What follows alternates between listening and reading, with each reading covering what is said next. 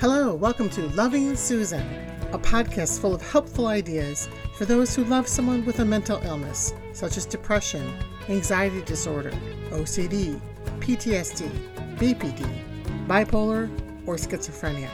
From Alexandra Georgas, author of Mom and Me My Journey with Mom Schizophrenia. Welcome to our show.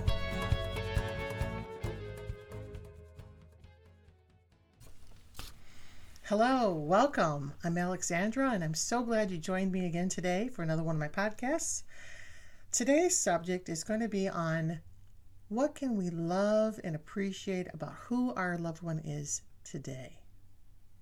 All right, now some of you just wanted to turn me off instantly. Yeah, I understand. This subject may not be for everybody. It depends on where you're at in your journey and where your loved one's at. But for some of you, this is going to be a good topic. So I'm going to go ahead and throw it out there and hopefully help a few people. So if you are um, maybe in more, the more the early stages of your relationship with your loved one being sick, you might be where I was in the beginning, which was I just wanted her back. I wanted her the way she was prior to being sick. That's understandable. We love all those beautiful things we could share with them at that point. You know, I had a mom who tended very well to me as in my childhood, and when she was then became delusional, her ability to tend to me was very limited because she had all this other noise in her brain, right? I wanted that old mom back. And I spent literally years trying to get her back, trying to fix her, trying to convince her. Um, at all to no avail. It didn't it didn't work at all. But that was my acceptance process, or maybe more the better word is grief process of, you know, we have lost some things and some parts of them that we've really loved having. And there, there's sadness to that. Um, however, you might be further along in that. You might have gotten to the point where you realize, I got no power here. I can't bring them back.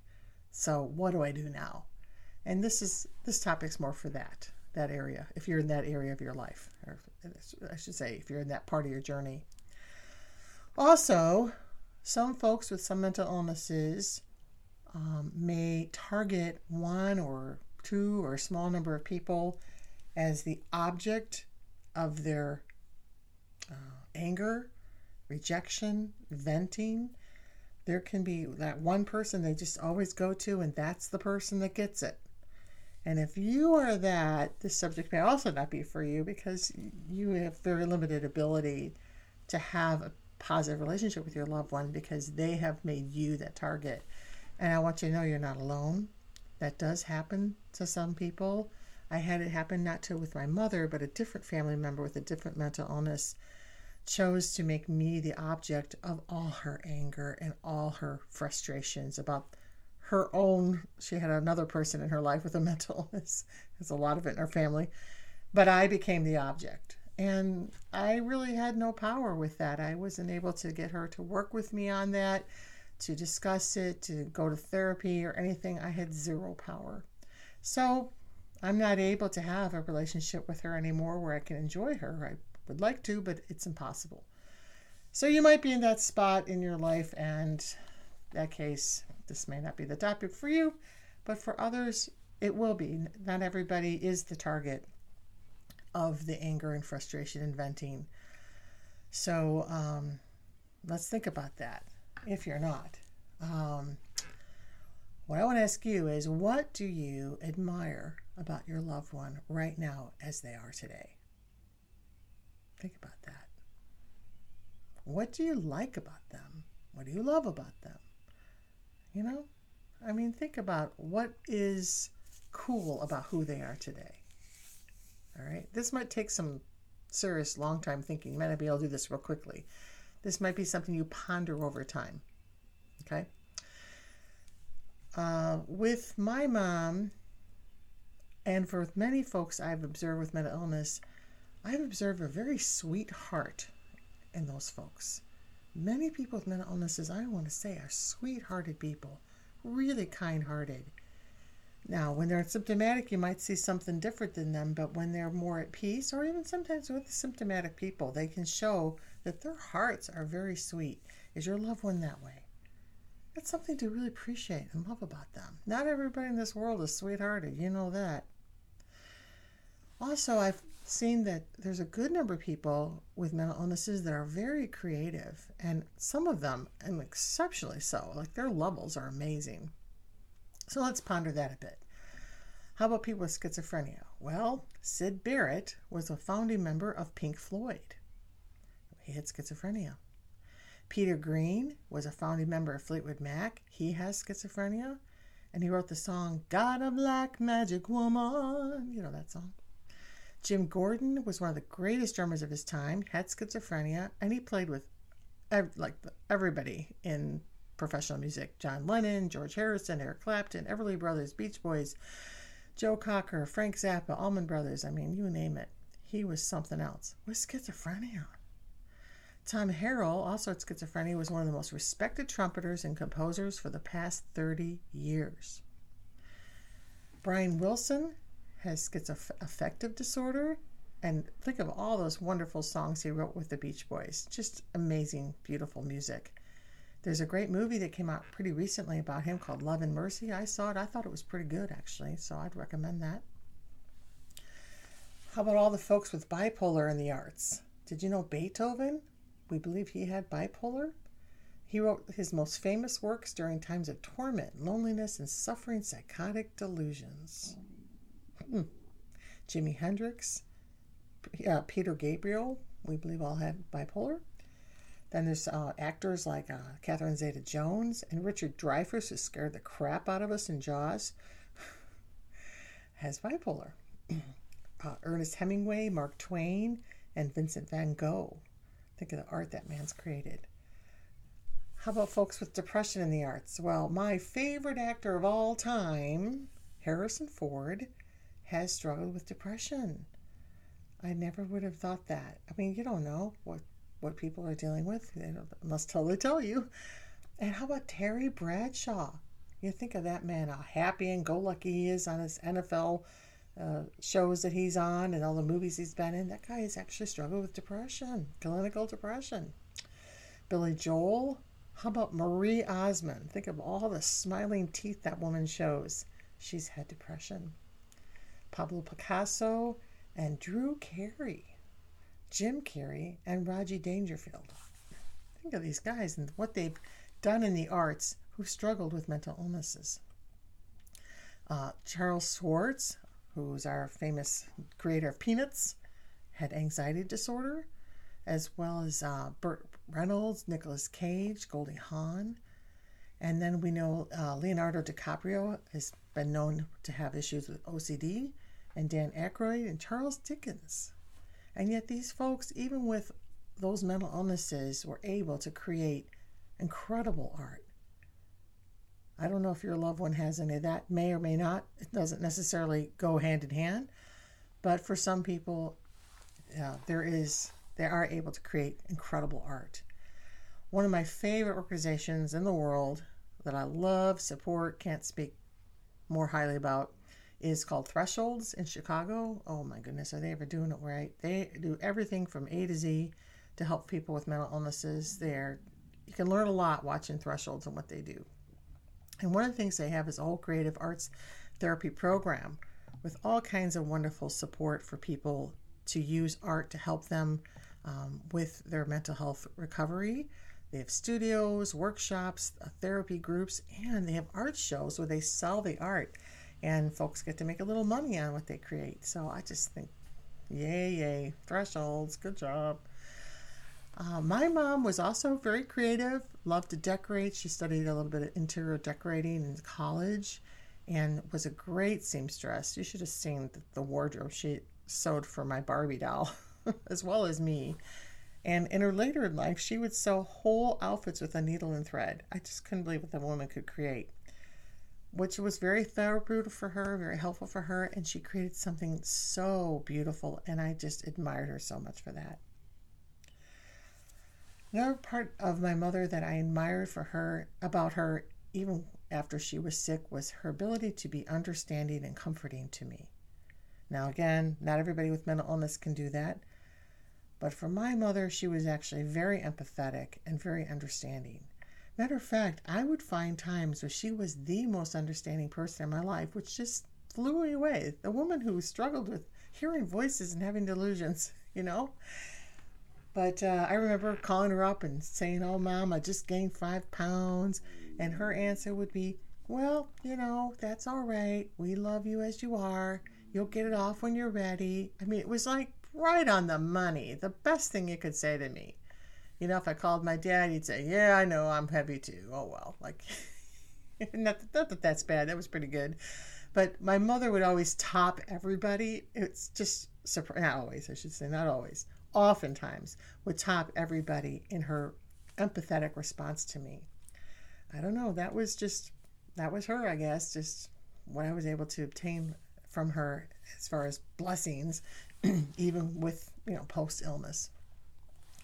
Another thing I loved about my mother is I would walk in a room where she was in, like when I'd go visit her at her nursing home, and her face would light up with a smile from ear to ear, and she'd say, Sandy, like, like she hadn't seen me in a year. It was so cool to be greeted with this, oh my gosh, you're here, like I was a rock star or something. But to her, I was. And I gotta tell you, that just that's just so nice. I thought, well, I got one big fan in the world. It is her. And that was so beautiful for me to receive. You know, just something else I appreciated about her. also, I loved her kind of unusual and quirky way of looking at the world and expressing herself. Now, for me, this was endearing. This was something beautiful and cool. And I challenge you to think about that with your loved one. Maybe some of the ways they say things, instead of thinking, oh, that's not the way to say it, maybe instead think that is kind of neat that they think differently, that they have this kind of cool, unusual perspective. Why not embrace what's interesting and cool about that? So, for example, my mother would call me about twice a week and we would talk maybe 10 minutes, not very long. But anyway, she'd call and she'd always say this Hello, this is your mother, Mrs. Georgia Susan in Aurora. Every time it was Mrs last name first, town. Okay, I had caller ID. You know, I knew it was her. And even if I didn't, I knew her voice. She was my mother. But she always felt the need to tell me Mrs. last name first, town. Every time she called. Like I was going to confuse her with another mother I had. Uh, I loved it so much, though. My brother and I would actually call one another and do the same thing. I'd say, "Hey, this is your sister, Mrs. Georgia Sandy," and you know my town. it was just her, you know. I was uh, dating my now husband and brought him to meet her for the first time. And I said, uh, Well, my mom and I love shoes. I have probably 80 pairs of shoes right now. I've had up to 100. I got rid of some, but I love shoes. Of course, I only wear like the same five pair over and over. I don't know why I have so many shoes. I can't even wear them all, but I just like them. And my mom has always been a shoe lover. So I said, Mom, can you explain to Roger why you and I like shoes so much? She said, Well, if your feet look good, you feel good. Roger said, Well, that kind of makes sense. And she turned to me and said, Well, looks like I'm your new shoe lawyer. Didn't know I needed one. Apparently I did. So anytime I need to negotiate shoes, I just bring my mother along and she will help with that, I guess you know, just her cool and unusual way of expressing herself. Very endearing to me. Another time I went to visit her and she was in her 70s and in a wheelchair. Her hip was so bad she couldn't walk anymore. And this old man wheeled up.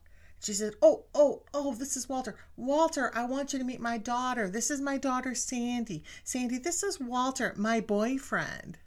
Walter, his face had a look of shock like, What? I'm what? Apparently he didn't know. huh?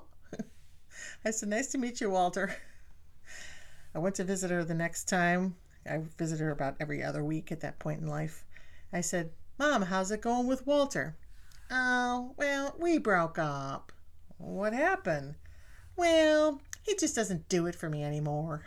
I said, Well, maybe because he doesn't know that he's your boyfriend? I mean, it was just, you know, her way of looking at life and It was different, but it was cute. It was adorable. It made my life so much more enriched just enjoying her. I don't know if that's possible for you with your loved one, but I hope it is. I hope that you might get to that ability to embrace what is special and even a blessing to you, even now. And I'm going to end with this wonderful um, article, short article by a woman named Emily Perl Kingsley, wrote for Sesame Street, great author, still around. it's called Welcome to Holland.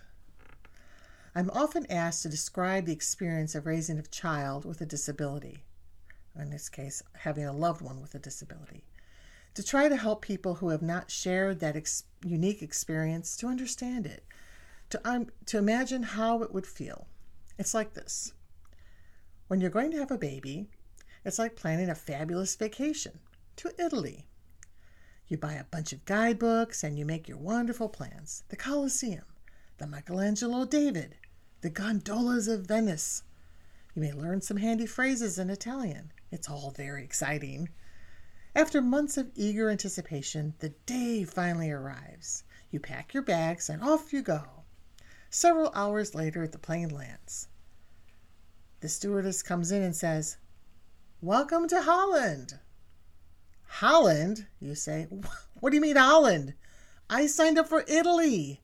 I'm supposed to be in Italy. All my life I've dreamed of going to Italy. But there's been a change in the flight plan. They landed in Holland, and there you must stay. The important thing is that they haven't taken you to a horrible, disgusting, filthy place full of pestilence, famine, and disease. That's my cat. It's just a different place. So you must go out and buy new guidebooks. And you must learn a whole new language. And you will meet a whole new group of people that you would have never have met. It's just a different place. It's a slower paced place than Italy. It's less flashy than Italy. But after you've been there for a while and you get the catch you get to catch your breath, you look around and you begin to notice that Holland has windmills. Holland has tulips. Holland has Rembrandts. But everyone knows, everyone you know, sorry, is busy coming and going from Italy. And they're all bragging about what a wonderful time they had there. And for the rest of your life, you will say, Yeah, that's where I was supposed to go. That's what I had planned. And the pain of that will never, ever, ever, ever go away. Because the loss of that dream is a very, very significant loss. But if you spend your life mourning that fact that you didn't get to Italy, you may never be free to enjoy the very special, the very lovely things about Holland. All right. So that's my talk for today. I hope that helps inspire you to think about the Holland you're in now. What is beautiful about where you're at now? And with that, if you want to contact me, I'd love to hear from you. My email is G E O R G A S at Comcast.net. I'll definitely answer your email. And with that, tune in again next week. God bless and take care.